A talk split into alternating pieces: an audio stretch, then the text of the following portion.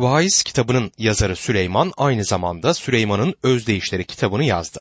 Vaiz kitabı özdeyişlerden oldukça farklı bir görünüm sunar. Özdeyişlerde Süleyman'ın bilgeliğini görmekteyiz. Burada ise Süleyman'ın akılsızlığı karşımıza çıkar. Vaiz kitabı Tanrı'dan ayrı yaşadığı zamanları anlatan Süleyman'ın acıklı yaşam biyografisidir. Kitabın başlığı vaizdir. Vaiz, filozof ya da derlemeci olarak da çevrilebilir. Doğrusunu isterseniz filozof terimini tercih etmem çünkü filozof sözü çoğunlukla yanlış anlaşılan bir sözdür. Kitabın yazılışının amacına gelince kutsal kitaba dahil herhangi bir kitabın yazılışındaki amaç onu doğru anlamaktır. Gerilere gidip onu izlemeli ve bir yaklaşım açısını bulmalıyız. Bir anlamda mikroskobu elimize almadan önce kutsal kitabın derinliklerine teleskopla bakmalıyız. Bu kitap için özellikle bunu yapmamız gerekir. Tanrı'dan uzak yaşayan insanın felsefesi bizleri her zaman bu kitabın vardığı sonuca ulaştırmalıdır. Bu kitabı çok çok iyi anlamamız gerekir. Çünkü birçok kısım var ki kutsal kitabın diğer bölümleriyle çelişkili gibi görünebilir. Gerçekte ateistlerin en sevdiği kitabın bu olduğunu bilmek beni ürkütüyor ve onlar çok ustalıkla bu kitabın yardımıyla felsefe yapabiliyorlar. Bugün birçok eleştirinin bu kitaptan alınma olduğunu görüyoruz ve ilginç olan taraf ise birçok sapkın din ve tarikat bu kitaptan aldıkları bölümlere yanlış anlam vererek onları kullanmaktadır. Birçok kişi tanrısız mutlu olmaya çabaladı. Her gün milyonlarca insan bunu denemektedir. Bu kitap bunun nedenli saçma olduğunu gösterir. Yaşayanlar arasında Süleyman en hikmetli insandı ve bilgeliğini de Tanrı'dan almaktaydı. Bilinen her türlü zevk ve keyif türlerini denedi. Yaşamda doyum bulabilmek için bilinen her türlü keyif türünü denedi. Ama vardığı sonuç her şeyin boş olduğuydu. Boş demek amaçsız, nafile demektir. Yaşamda tatmin hiçbir zaman bu yolla kazanılamaz. Tanrı doğru kişi olan Eyüp'e kendi katında günahlı birisi olduğunu gösterdi. Vaiz kitabında Tanrı en hikmetli olan Süleyman'a Tanrı katında aslında en akılsız olduğunu göstermektedir. Birçok profesör, doktor, müdür ve büyük adam bu kitaptan pek çok şey öğrenmektedir.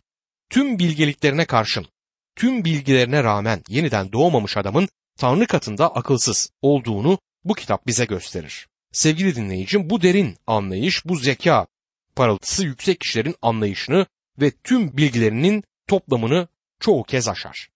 Kitabın ana konusuna bakalım. Vaizden öğrendiğimiz tanrısız yaşama doyum bulamayacağımızdır. Hatta tüm dünyaya sahip olsak, sahip olunan şeyler insan yüreğini doyurmayacaktır. Tüm bunlar yüreği dolduramaz çünkü insan yüreği çok büyüktür. Ezgiler ezgisi kitabından öğreniyoruz ki eğer dünyadan vazgeçer ve Mesih İsa'ya dönersek onun sevgisini tümden kavrayamayız. Çünkü onun sevgisi insan yüreği için çok büyüktür. Kitabın anahtarı, bu kitabın anahtar sözcüğü boş sözcüğüdür. Ve bu söz 37 kez bu kitapta tekrarlanmaktadır. Anahtar deyim güneş altında sözüdür. Ve bu sözde bu kitapta 29 defa kullanılır. Bir başka önemli deyim ise yüreğimde dedim sözüdür. Bir başka deyişle bu kitap insan yüreğinin düşüncelerini içerir. Bunlar insan aklıyla ve deneyleriyle elde edilen sonuçlardır. Süleyman'ın vardığı sonuçlar esin değil ama bize bildirilen kutsal söz bir esindir. Bu nedenledir ki bu açıklama bizlere sunulur. Yüreğimde dedim, güneş altında ve boş sözcükleri bu kitabın anahtar sözcükleridir. Ana hatları sizlere şöyle sunabilirim. İlk olarak her şey boş sözüyle bir sorun bildirilir. Bu birinci bölüm 1 ila 3. ayetlerin ana konusudur. İkinci olarak deneyimdir.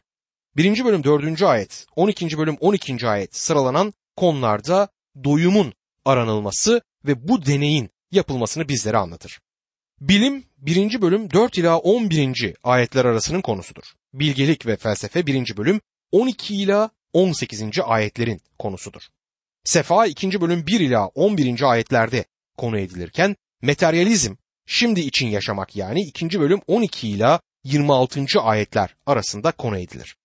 Kadercilik 3. bölüm 1 ila 15. ayetler arasında, bencillik 3. bölüm 16. ayetten 4. bölüm 16. ayete kadar, din 5. bölüm 1. ayet ila 8. ayetler arasında konu edilmektedir.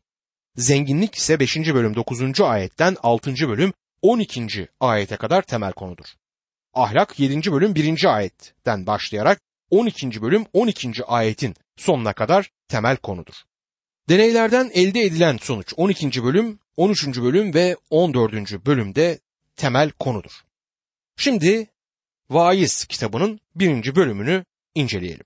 Vaiz kitabı kral ve peygamber Süleyman'ın Tanrı'dan uzak kaldığı dönemlerinin acıklı bir anlatımıdır. Süleyman'ın özdeyişleri kitabı nasıl onun bilgeliğini sergiliyorsa Vaiz kitabı da Süleyman'ın akılsızlık dönemini sergilemektedir. Bu kitap ayetlerinin gelişi güzel sıralanışı değildir. İş olsun diye yazılmamıştır. Bir sorunun açıklanışıyla bölüm başlar. Dünya üzerinde her şey boş. Bu sözler yaşam deneyiminin sözleridir. Süleyman her yolda, her alanda doyuma ulaşmayı aradı. Bilim, doğa kanunları, bilgelik ve felsefeye kafa yordu. Keyif yaşantısına adım atıyor şimdi. Materyalizme veriyor kendini ve şimdi için yaşamayı denemektedir. Kaderciliği, bencilliği, dini zenginliği ve ahlak bilgiliğini araştırmaktadır ve kitabın son ayetlerinde bize yaptığı deneyimden elde ettiği sonucu bildirir. Yapılan her deneyimden çıkan sonuç insansaldır.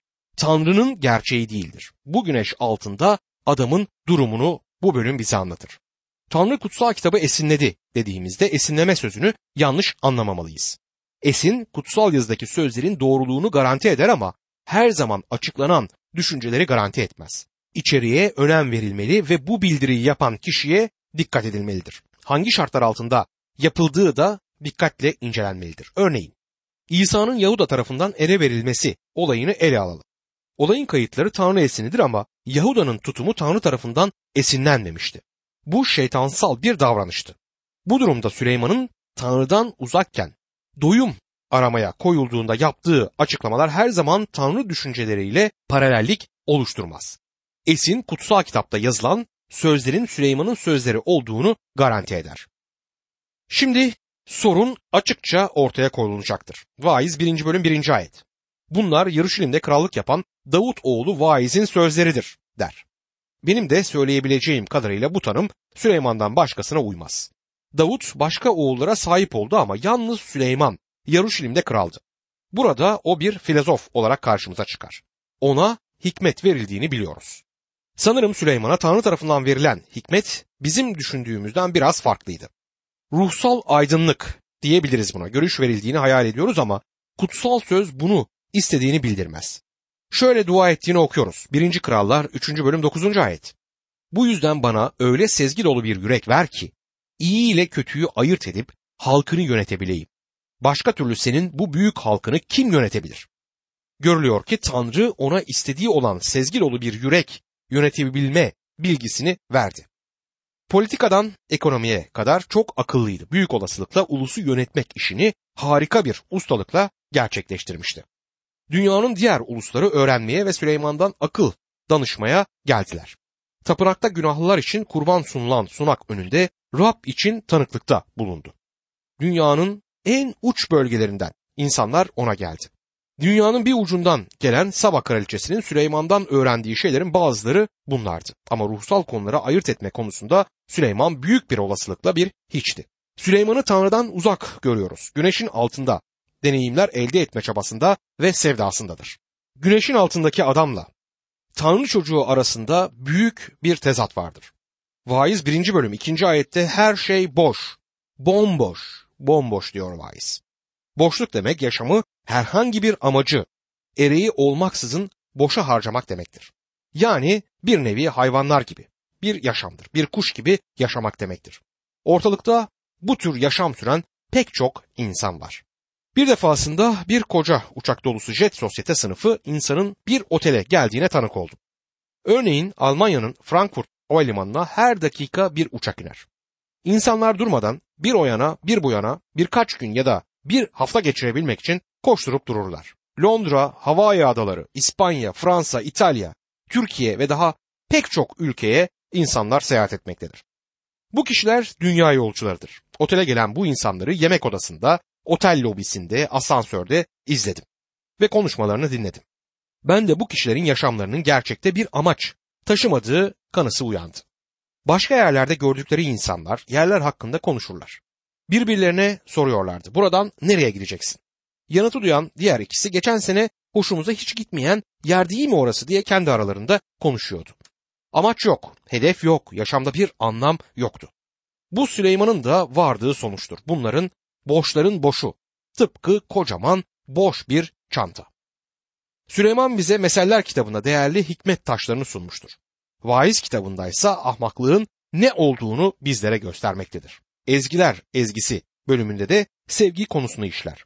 Hikmet, ahmaklık ve sevgi. Süleyman bu üç dalda da uzmandı diyebiliriz. Ahmak adamı oynamasını iyi biliyordu. Yönetmekte hikmet doluydu ve onun sevgisi büyük ve uzun bir öyküyü oluşturdu.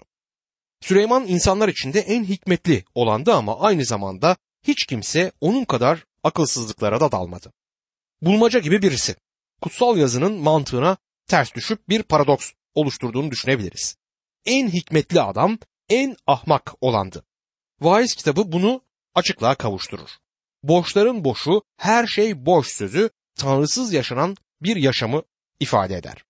Güneş altında yürüyen, konuşan ve yaşamdan bir şeyler çıkartmaya çalışan bir insanı bu kitap betimler. Yolculuklarım sırasında otellerde tanıştığım bir başka tür insan daha var. Bunlar delegelerdir. Gün delegelerin günü biliyorsunuz. Jet sosyeteden farklılar ama onlar da bir şeyleri arayıp dururlar. Büyük kokteyl partilerinde onları görürsünüz. Bu insanlar içki masalarının yanındadır. Eğlencelerin yapıldığı büyük ziyafetleri var. Her şeyi denemekteler ama o acılık işareti görülmektedir. Onların yaşamlarında, yüzlerinde bu acılığın ifadelerini görüyoruz. Böylelerinin yaşam fincanlarından arta kalmış bir telve sanki var. Şimdi burada deneyim sahibi olmaya çalışan adamı görüyoruz. Yeryüzündeki geçici varlığının kuru kayalıklarından yaşamına tat verebileceğini sandığı şerbeti sıkmaya çalışıyor. Vaiz 1. bölüm 3. ayette ne kazancı var insanın? Güneşin altında harcadığı onca emekten diye sorar. Şimdi düşüncelerimizi güneş altında sözüne odaklayalım. Bu insanın bakış açısıdır. Tanrı burada kendi görüş açısını bildirmez. Süleyman'ın deneyimi kitabın ana gövdesini oluşturmaktadır ve bu ayet 4. ayetten 12. bölüm 12. ayete dek uzanır. Şimdi denediği ilk şey bilimdir. Doğa kanunlarını Süleyman araştırmaktadır. Süleyman'ın bunları kavramış olması gerçekten ilginçtir. İnsanlar bugün hala yıllarını sarf ederek bilim alanında araştırmalar yapıyor. Doğa yasalarını öğrenebilmek için bir ömür harcayan pek çok insan var. Bu kitabın özelliklerinden birisi bize doğa kanunlarına ilişkin bilgi sunmasıdır. Vaiz 1. bölüm 4. ayette kuşaklar gelir, kuşaklar geçer ama dünya sonsuza dek kalır diyor. Dünya ebediyen duracaktır ve insanın sahip olmadığı sağlamlığa sahiptir. Çünkü insan geçicidir. Çağdaş insan geçmiş insandan biraz farklı ve gelecek olan insandan da oldukça farklı olacaktır. Ama değişmeyen şey insanın geçici olmasıdır. İnsan soyunun devamı doğum olayına bağlı. Birçoğumuz 100 yıl önce dünyada değildik ve 100 yıl sonra da dünyada olmayacağız. Hatta bazılarımız daha uzun süre aramızda kalmak istemeyecektir. Her nasılsa insan soyu nesiller aracılığıyla sürüp gider. Süleyman bunun farkındadır. Bir nesil gidiyor ve bir nesil geliyor der. İnsan geçici bir yaratıktır. Yeryüzündeki bu yaşama bakıldığında insanın Tanrı'nın evreninde en başarısızı olduğunu görüyoruz. Bazı yörelerde yetişen kızıl selvi ağaçları var. Onlar Mesih dünyaya geldiğinde buradaydılar. Ama etrafımızdaki kayalıklarla karşılaştırıldıklarında bu kayalar milyonlarca yaşında olabilir. Bu ağaçlara da yeni yetişmeler bu kayaların yanında denilebilir. Dünyanın ne zamandır yerinde durduğunu bilmiyoruz ama insan onun üzerine gelmeden önce vardı ve birçoğumuz onu terk edecek ve dünya burada olmayı sürdürecektir. Bu da yaşama cesaret kırıcı ve hayal kırıklığına uğratıcı yepyeni bir boyut katmaktadır. İnsan düşündüğümüz gibi bir yaratık değil.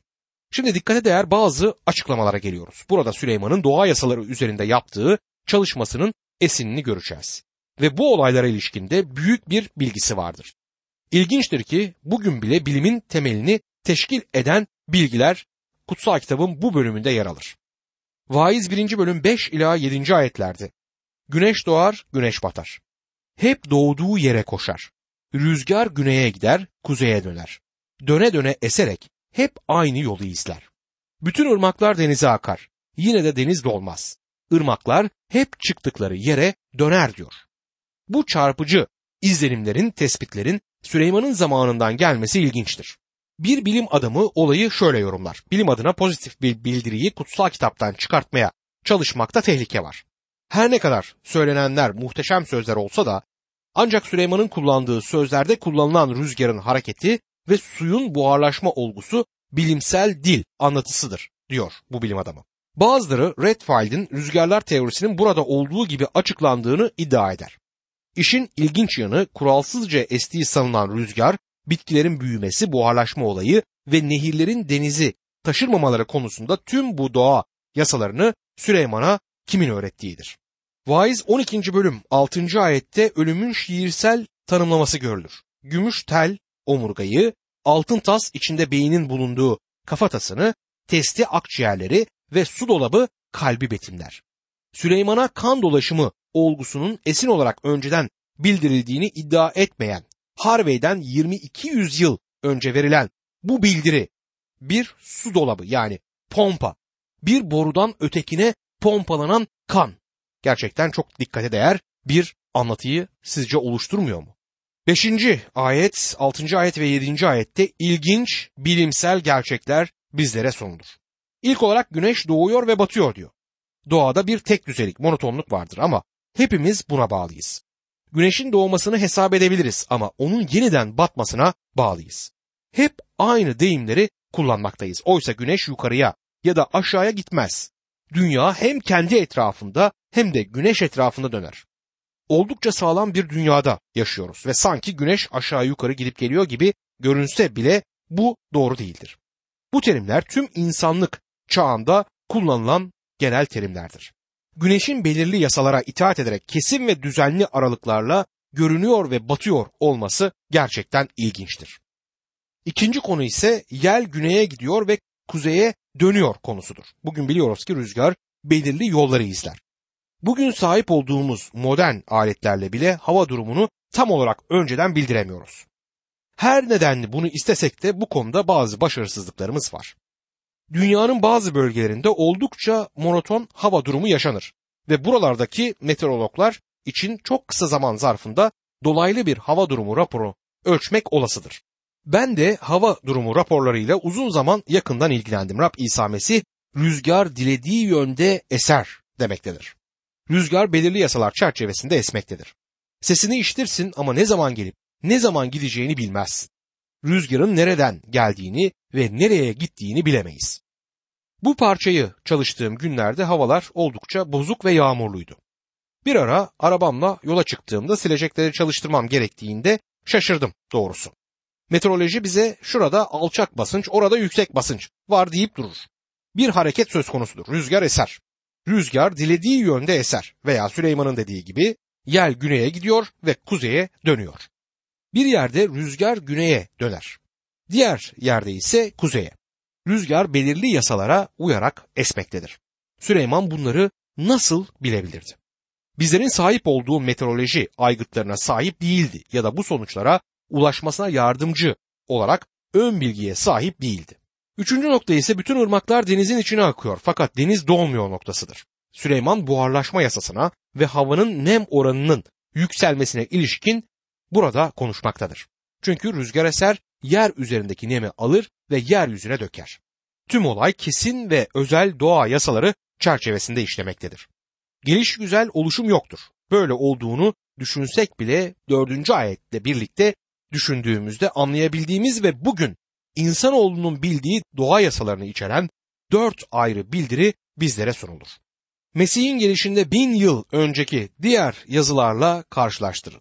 Bir başka dikkate değer bildiri ise vaiz 1. bölüm 8. ayettedir.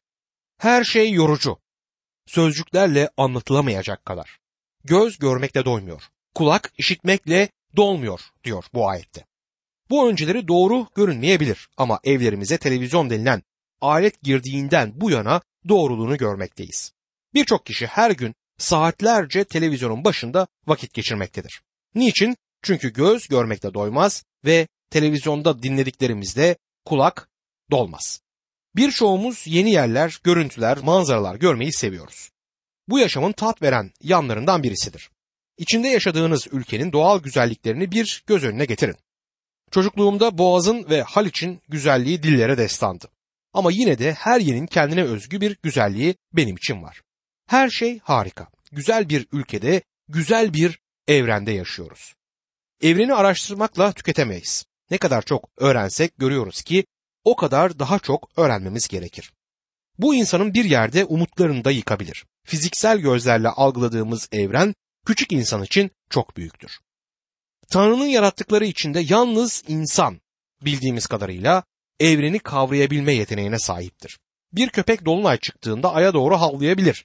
Ama köpek ayın dünyamızdan ne kadar uzak olduğunu bilmez ve bunu önemsemezdi. Bir köpeğin dünyası çok küçük bir dünya. Çoğu zaman bir kemik parçasından daha büyük bir dünya değil. Ama insanın gözleri ve kulakları doymak bilmiyor. Sürekli araştırmak, bilmek ve duymak ister insan.